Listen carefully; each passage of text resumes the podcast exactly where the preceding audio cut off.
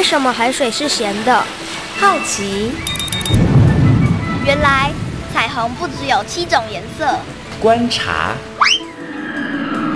我对于气候变迁的议题很感兴趣，想要多多了解。探索。我想发明一种可以让我自动上课的机器人。创意。小发现，小发现，小发现，小发现，小发现，小发现，大科学。小猪姐姐制作主持。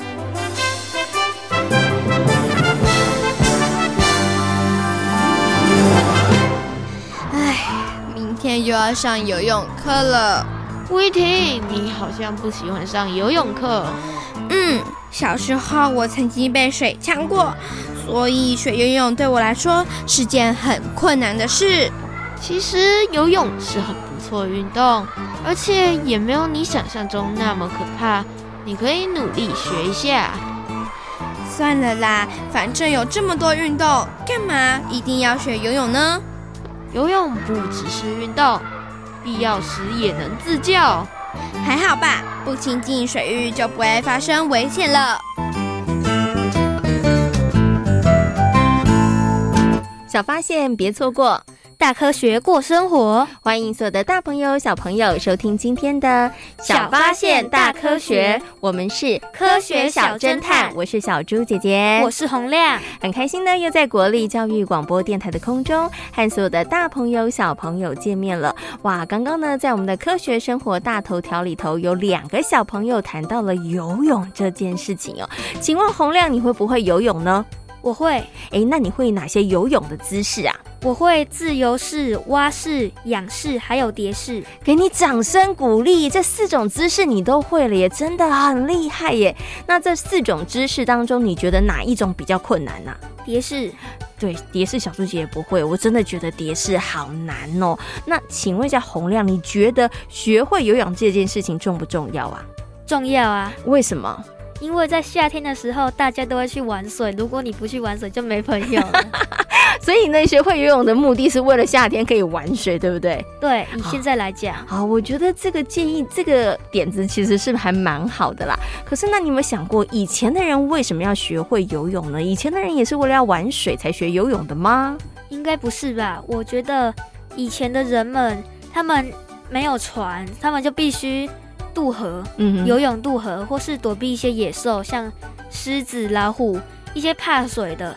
如果你被它追到，你就要跳进去河里面游泳。哦，你就赶快可以逃跑了，对不对？对。哦，所以呢，以前的人为什么要游泳呢？跟现代人跟洪亮不太一样。洪亮是为了要可以去戏水，可以跟同学一起玩。但是以前的人会游泳，其实是为了要能够生存下去。对不对？好，好。那在今天节目当中呢，要跟所有的大朋友、小朋友呢，好好来讨论游泳这件事情哦。首先呢，先来启动今天的科学来调查，看看其他的小朋友对于游泳到底了不了解哦。有问题我调查，追答案一级棒。科学来调查。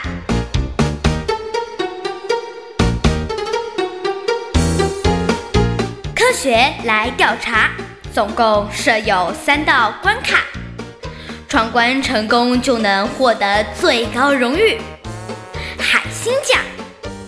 答对两道关卡者是海兔奖的得主。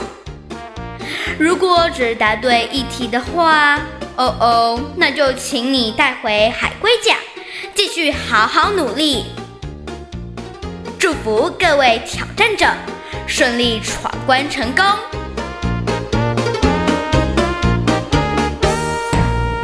科学来调查，大奖带回家。今天呢，有两位小朋友要来参与我们科学来调查的闯关活动哦。那到底这两位同学可不可以把我们的最高荣誉海星奖带回家呢？就请大家拭目以待喽。首先呢，先请两位小朋友来自我介绍一下。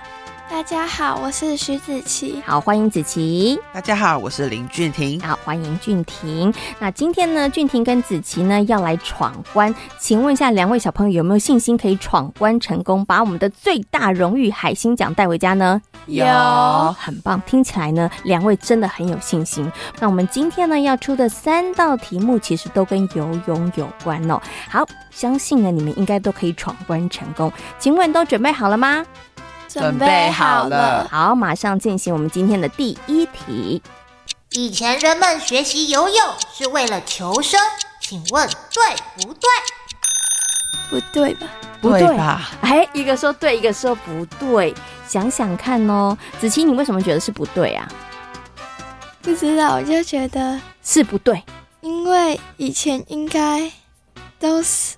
就是比较不会靠近海边，所以学走路就好了，干嘛学游泳？哦，可是有时候他们你知道吗？为了要可能抓一些生物啊，或者是要谋生，他们是有可能会到海里的哟。嗯，那刚刚呢？其实俊廷说他觉得这个是对的，对不对？因为我觉得，既然他们也他们也跟我们一样，现在会饿肚子啊，会饱啊，嗯、那他们应该都会抓一些。河流的鱼吧，啊，嗯、有些时候鱼可能游得比较快，他们也需要游游泳啊，嗯，所以我觉得他们应该是为了求生才学游泳的。好，那刚刚一个讲对，一个讲不对，对不对？你们最后觉得这个答案是对还是不对呢？我觉得是对，呃，你觉得是对，因为子琪被说服了哈。好，他们觉得这一题的答案是对的，那到底有没有答对呢？耶！好，Yeah. 答对了，还好最后呢，子琪有赶快更换你的答案，对不对？你刚刚是被俊廷说服了吗？对，对他讲的有道理哈。不过没错，刚刚俊廷说的是对的哦，因为以前的人呢，他们真的要求生存嘛，所以要想很多的方法去找食物。那的确在水里头也会有食物，或者是他们会需要跋山涉水去找一些食物哦。所以呢，他们就学会了这个游泳这件事情哦。好，刚刚第一题呢，大家答对了，那我们接下来进行的是第二题。蛙式是第一种作为比赛的游泳姿势，请问对不对？请回答。不对，不对。两人都觉得不对吗？为什么呢？因为我觉得我就是一般学游泳都是从自由式先学，所以我觉得比赛也是应该是从。自由式开始的，对哦。那俊廷呢？你觉得呢？因为自由式它其实还是有很多种游的方式吧。嗯，所以我觉得最早比赛应该还是要练他们的技巧跟深度，所以应该是练自由式吧。哇，他讲的好有道理哦。你们对于你们的答案肯定吗？肯定，还好。这时候换成子琪肯定，然后俊宁觉得嗯。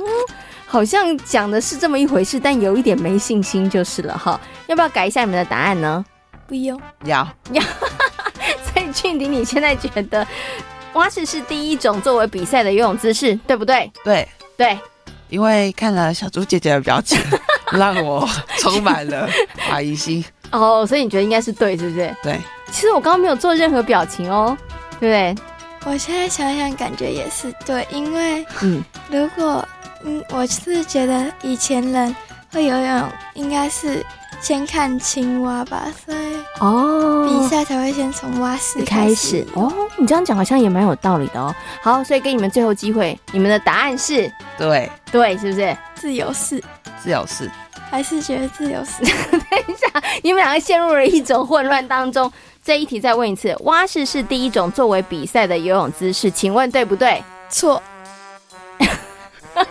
他们两个人需要经过一阵讨论的。哎、欸，子琪，你刚刚讲的蛮有道理的，但是为什么最后答案又是自由式啊？因为我我刚要想，我好像没有看过青蛙游泳，还是觉得是自由式。OK，我觉得是对的。你觉得是对的，是不是？那怎么办呢？一个对，一个不对。那我们到底这题是对还是不对呢？对，对，不对，不对。但你们两个要协调出一个答案呢？给你们三秒钟，赶快协调一下。对。好，你们答案是什么？对，好，那到底这两位小朋友有没有答对呢？耶！哦，答对了。这时候俊婷觉得很开心，还好在最后临门一脚的时候有说服了子琪，然后来更改答案哦。那蛙式呢，其实是一种古老的游泳姿势哦。那早在呢两千年到四千年前的中国、罗马跟古埃及呢，就有类似的游泳姿势了哈。那其实呢，在十九世纪的时候呢，蛙式是第一种在游泳比赛当中采用的游泳姿势哦哈。所以呢，第一个被采用的游泳比赛的姿势就是蛙式。那恭喜俊廷跟子琪答对了，他们两位小朋友很厉害。虽然在过程当中有几番的争执，但是最后都答对了题目，很厉害，运气很好，也有很好的判断能力哦。那接下来剩下我们的最后一题了，如果答对的话，就可以把我们的海星奖带回家。好，最后一题题目是什么呢？来听听看哦。奥运会游泳比赛的四种泳姿分别是自由式、仰式、蛙式和蝶式，请问对不对？请回答。对。对。这个呢，子琪很快回答对，但是俊廷你迟疑了一下，为什么？这四种姿势不是你都会吗？对啊，可是他会考这么多吗？他会考这么多吗？他他不会考这么多吧？他是说奥运会游泳比赛有四种游泳姿势，那是不是就是这四种？就是自由式、仰式、蛙式跟蝶式，是吗？对对，刚刚他可能听题目不小心岔神了哈，所以很确定这题的答案是对的吗？对，没错。非常确定吗？非常好，那我们来听听看他们有没有答对哦。耶、哇，恭喜两位小朋友答对了，没错，在一八九六年的时候呢，第一届现代奥运会在希腊雅典来举行，而游泳比赛呢，也是这一次的奥运会的九大项目之一哦。那刚开始的时候呢，其实在奥运会头是没有规定游泳的姿势，但是后来呢，陆陆续续的就出现了自由式、仰式、蛙式跟蝶式哦。所以呢，这一题小朋友答对了，哇！我们现场的两位小朋友很厉害，连闯三关，获得了我们的最大荣誉海星奖。很多的大朋友跟小朋友呢，都是游泳高手，在学校的体育课呢，也都会安排上游泳课。其实啊，亲近水域真的是很棒的一件事情哦。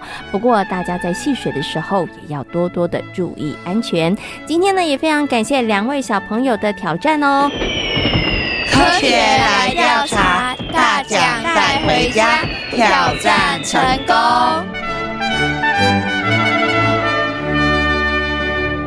洪亮，你觉得今天来挑战的小朋友表现的怎么样呢？他们表现的很棒，哎，没错，他们真的很厉害，因为呢，他们连续答对三题，得到了我们的最高荣誉海星奖哦。那其实呢，每一年的这个奥运呢，在游泳项目当中啊，也是都受到大家很多很多的瞩目哦。那很多的运动选手都希望可以在奥运的竞技场中呢，可以获得很不错的成绩。那之前呢，其实有一些游泳选手，他们就真的好希望自己呢，可以打败这个飞鱼菲尔普斯。但是呢，这个菲尔普斯他真的是太厉害，太厉害喽！在今天呢，小发现大科学节目当中呢，跟所有的大朋友小朋友呢来讨论的就是呢，大家都很熟悉的一项运动——游泳哦。虽然很多的小朋友都会游泳，但是还是有些小朋友不会游泳哦。所以透过今天的节目呢，希望可以让大家多一些认识跟了解哦。洪亮，关于游泳，你有什么样子的问题呢？如果有些小朋友他们很怕水的话，要怎么学游泳呢？哎，这件事好像真的很困难，对不对？如果怕水，可以学游泳吗？应该可以吧，只是他们会不开心而已。对于他们是被强迫就是了，对不对？哈。可是呢，小猪姐姐知道，有的人真的很怕水，他连下去都觉得很可怕。那这样子可以学游泳吗？有什么样的方法呢？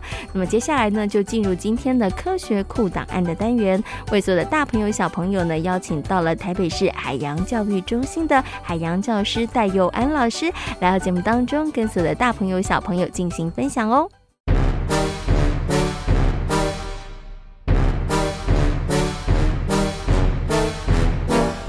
科学库档案。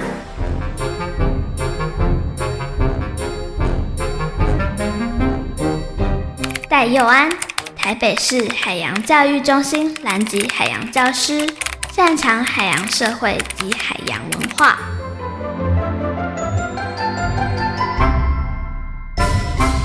在今天小发现大科学的节目当中呢，为所有的大朋友小朋友呢，邀请到的是台北海洋教育中心的海洋教师戴佑安老师呢，来到节目当中，跟所有的大朋友小朋友一起来好好讨论游泳这件事情哦。Hello，戴老师你好，小猪姐姐好，各位听众朋友大家好。我想是不是可以先请戴老师跟小朋友来讲一下游泳这项水上运动，它到底有哪些好处啊？它除了是可以这个活动筋骨之外，它又有哪些好处呢？那游泳好处实在太多了啊，因为它是全身性运动，那它也是运动伤害最少的运动。再来就是它可以让你哦分呃长高啊、长壮啊，嗯。啊女生变漂亮啊，是。男生上男生喜欢练上半身很漂亮，嗯。都有没问题。而且游泳就是一个很好的互动性运动哈，嗯，因为大家一起去玩水，大家去游泳，这是人类的天性。我们从小就是从妈妈肚子里出生嘛，嗯，妈妈肚子里你不就在游泳吗？是，所以这是一个很好的延伸，这样子。嗯，OK，好，所以刚刚这个戴老师讲，因为其实台湾的地理环境的关系，我们四面环海，所以真的应该理应应该每一个人都要会游泳这件事情。那老师刚刚有讲，其实游泳很多好处啦，除了强身健体之外，姿态也会很美。另外，我刚刚有听到戴老师讲到一个重点，就是其实游泳是运动伤害最少的一种运动。为什么呢？是因为它在水里头的关系吗？呃，因为水里哈，我们。是的，正常来讲，如果你在水里的话，你放轻松，它一定是会浮起来的。哦，除非你肌肉量很高，嗯，哦，就会沉下去。正常是会浮起来的。那在水的过程中，你是对抗这个地心引力，然后又浮起来，又有浮力帮你做支撑。简单来说，你。接触地背地面，然后撞击性或是瞬间刹停的动作就很少哦。对，是你都是一个柔和的动作，嗯，但是游泳非常累哦。如果你认真的游的话，一个一公里不停，其实消耗量非常高。嗯，对。好，刚刚讲到了游泳有非常多的好处，但是有些小朋友他真的很怕水耶，很怕水的小朋友要怎么样开始来学游泳呢？其实很多小朋友怕水哈，他不是真的怕水，他是同彩影响，或是爸爸妈妈自己就很害很害怕。嗯、哦，那举例来说吧，那如果今天小朋友我跟他说，我们不要去游泳，我们去玩水，我想这件事情大家就愿意了。嗯，哦，那因为大家对游泳的感觉就是我下水之后要先自由式，或是我们讲的蝶泳，我要先游个来回十趟，他这当然怕，嗯，听起来就很累嘛。嗯，那如果我们今天去游泳池玩水。那我们先来玩个水中游戏，甚至整堂课都在玩水中游戏，增加他亲水的感觉，让他觉得水其实很有趣的啊。嗯，嗯，这样子是不是就可以降低他学习的压力或者风险？这样子，嗯，对，嗯。所以我们其实可以先从玩水开始，对不对？对。那如果说爸爸妈妈你很怕水的话，你千万不要。因为你的关系去影响小朋友，不要跟他说水很可怕，水很可怕。那小孩子他自然而然就会开始对于水产生畏惧了。对啊，你如果你一直跟他说，哎、欸，玩水哦会溺水哦，嗯、哦七月会被什么鬼拖走哦，是哦，这样都很可怕。其实我讲个数据啊，其实一年全台湾溺水人数大概八十几个人，嗯、全台湾，呃，真正发生溺水百分之九十都在十八岁以上，嗯，哦，因为有公告说危险水域，他根本不管。好，那越小其实是越安全的。其实小朋友发生溺水几率非常低，嗯，非常低。去年一整年一位，是，而且还没有怎么样，嗯，对不对？所以其实不用担心这些啊，嗯，不用太担心。但是呢，该做好的安全措施哈，包含了你应该怎么样去遵守，或者是在游泳池游泳的时候，你应该注意哪些事情，这些还是要好好的谨记在心的。所以呢，接下来就要请戴老师跟大家讲啦，我们在游泳的时候到底该注意什么事情呢？当然，最基本一定要先热身。哦，那很多不热身下去抽筋啊等等的，然后造成不不必要恐慌或是影响他人，这是不好。热身完之后呢，我建议先做简单的清水活动。如果是很害怕水的小朋友，下游泳池可以先走一走啊，没有说一定要游嘛。在水里头走一圈、走两圈这样子，对环境要有信任感。嗯，哦，不熟悉环境一定要有信任感，慢慢来，循序渐进。那学游泳的话，尽量以十节课、十小时为单位计算，不要想说我一小时学不会，我好笨，没有。正常都是十节课，就是十小时，十小时学一个什么，十小时学一个什么。嗯哼，其实呃循序渐进才是最好的方法。嗯像我刚才讲，我是一个礼拜学会四次，但我四次有了极其难看呐。是，对啊，我的自由式叫做惊天动地自由式啊，对不对？对不对？是。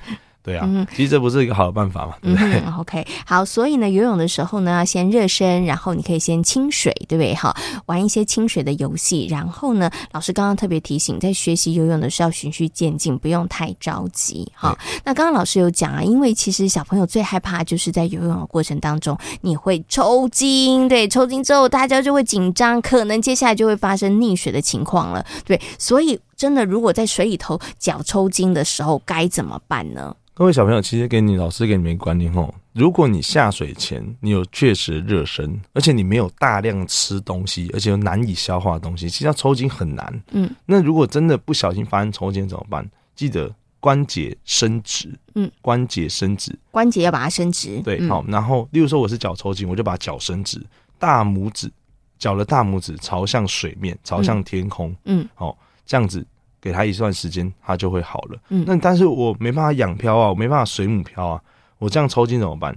其实如果放在正常情况下发生这个状况的话，如果在外面戏水有穿救生衣就还好。嗯、如果在室内的话，其实游泳池水深都不深，其实你是可以踩到地板的。嗯，哦，就站起来了，对不对？对对对。当然，如果在很深的状态遇到抽筋，你自己没办法解决的话。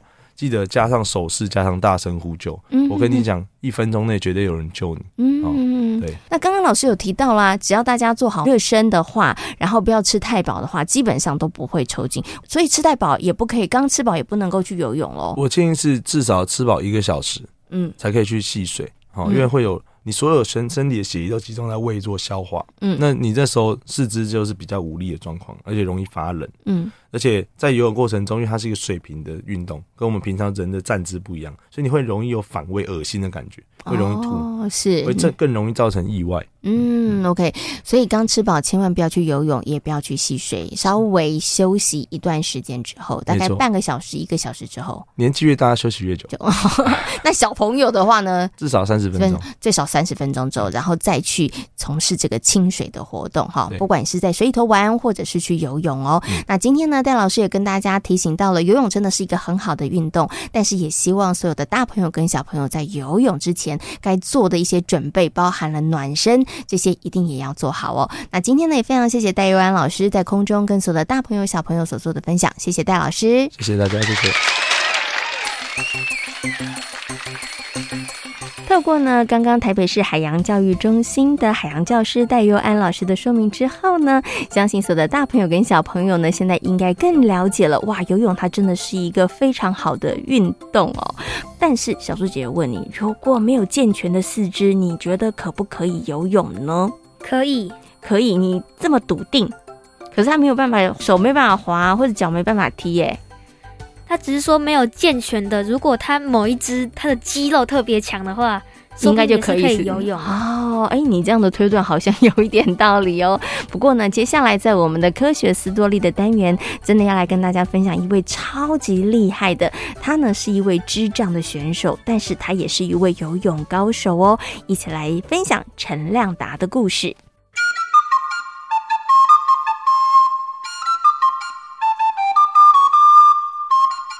科学斯多利。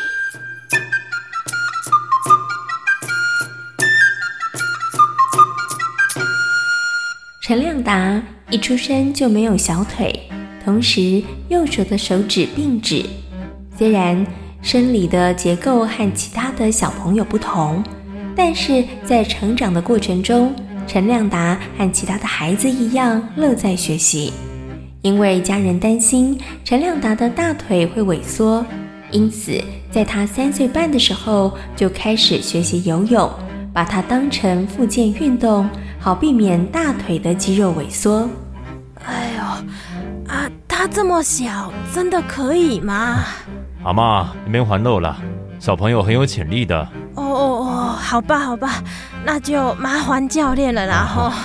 我们其实哦，没有什么太多的期待，只希望哦，他能够持续游泳，不要让大腿萎缩啦。阿妈，我懂，没问题的，你就放心交给我吧。小小年纪的陈亮达开始在游泳池里学习，每天不缺席的练习，让陈亮达在游泳上有了不错的表现。后来，他开始跟着教练参加比赛。第一次比赛的时候，全场的观众全都为陈亮达加油。大达加油！大达加油！陈亮达真是了不起，虽然没有小腿，但还是游得这么好。看着他游泳，整个人都热血澎湃了起来。嗯，真希望他能拿下不错的成绩。第一次比赛，陈亮达在观众的欢呼下游回终点。虽然过程很辛苦，载浮载沉的，但陈亮达却没有开口说放弃。之后，陈亮达跟着教练到处参加比赛。四年的时间内，他拿下了三面金牌。这样优异的成绩，让不少人对他竖起大拇指。后来，甚至有导演以陈亮达的故事为蓝本，拍摄了励志电影《两分二十秒》。不少人看了电影之后大为感动。同时，这部电影也鼓励了其他身心障碍的小朋友。教练，我的孩子他行动不太方便，请问他也可以和陈亮达一样加入游泳队吗？当然可以，没问题的。呃，真的吗？谢谢教练。你也是看到电影后大受鼓励的吧？没错，那部电影不止鼓励了我，还鼓励了我家的孩子。本来我就希望这部电影不只让大家认识陈亮达，也能让大家关心身障选手的训练。其实。在陈亮达小小的心里，他从来没有觉得自己和别人不一样。在学校，陈亮达和同学们一起跳舞，一起上台表演，也一起参加比赛。进行户外教学的时候，陈亮达因为身体的缘故，走路速度总是比较慢。亮达，我看哈，户外教学你就不要去了啦。妈妈，为什么？啊，你行动也不是很方便呐、啊，到时候走得太慢怎么办呢、啊？走慢一点又没有什么关系，我们老师人很好，他会陪我慢慢走，会等我。哦，老苏真是个好人呢。那这样的话，阿嬷就不用担心了。友善的校园环境让陈亮达从来不觉得自己有什么不一样。甚至有次老师担心他要上四楼上音乐课太吃力，他也向老师摇摇手，表明自己可以做得到。亮达，你真的没有问题吗？嗯，我可以的。可是你要爬上四楼，这对你而言可能会挺辛苦的。就算再辛苦，我还是想去上音乐课，因为我不想和同学们不一样。虽然身高不如同学们高，但是陈亮达所展现的学习热情可不输给任何一位同学。课堂上，老师征求服务小帮手，陈亮达总是第一个举手。有同学被欺负，他也会仗义直言：“哦，你们怎么可以这样说他啦？难道你们不知道别人会很难过吗？”我。我我们又不是故意的。陈亮达、王伟明都没讲话，你干嘛帮他讲话啊？那是因为他太害羞了，所以才会被你们欺负。要是我不帮他说话的话，你们下次一定会更过分。陈亮达的乐观和积极，也深深影响了班上的同学。班上有许多的家长都觉得自己的孩子受到亮达的影响，生活的态度更积极。而他也是很好的生命教育的典范呢。陈亮达面对人生挫折，勇于挑战的精神，让他荣获了二零一三年的总统教育奖。陈亮达三岁半的时候开始接触游泳，跟着教练梁国珍、梁丰军接受训练，在一百零九年参与全国身心障碍运动会，夺下了七面金牌。现在，他在教练以及中华民国残障体育运动总会和教育部体育署的支持下，准备迈向东京帕运，争取好成绩呢。在今天小发现大科学的节目当中，跟所有的大朋友小朋友讨论到的主题就是游泳。请问游泳有哪一些姿势呢？自由式、蛙式、仰式、蝶式。请问全世界游得最快的男人，他就是飞鱼菲尔普斯。请问他曾经获得几面金牌呢？二十三面。嗯，那游泳的时候要注意哪些事情呢？下水前要暖身，找一个那个有救生员的戏水场所。还有，不要在水里恶作剧。嗯，洪亮刚刚说的很棒哦，也希望所有的大朋友跟小朋友呢，在游泳池里头游泳的时候要特别的注意哦。小发现，别错过大科学过生活。我是小猪姐姐，我是洪亮。感谢大朋友小朋友今天的收听，也欢迎大家可以上小猪姐姐游乐园的粉丝页，跟我们一起来认识海洋哦。我们下回同一时间空中再会喽，拜拜。春天有绿的心情。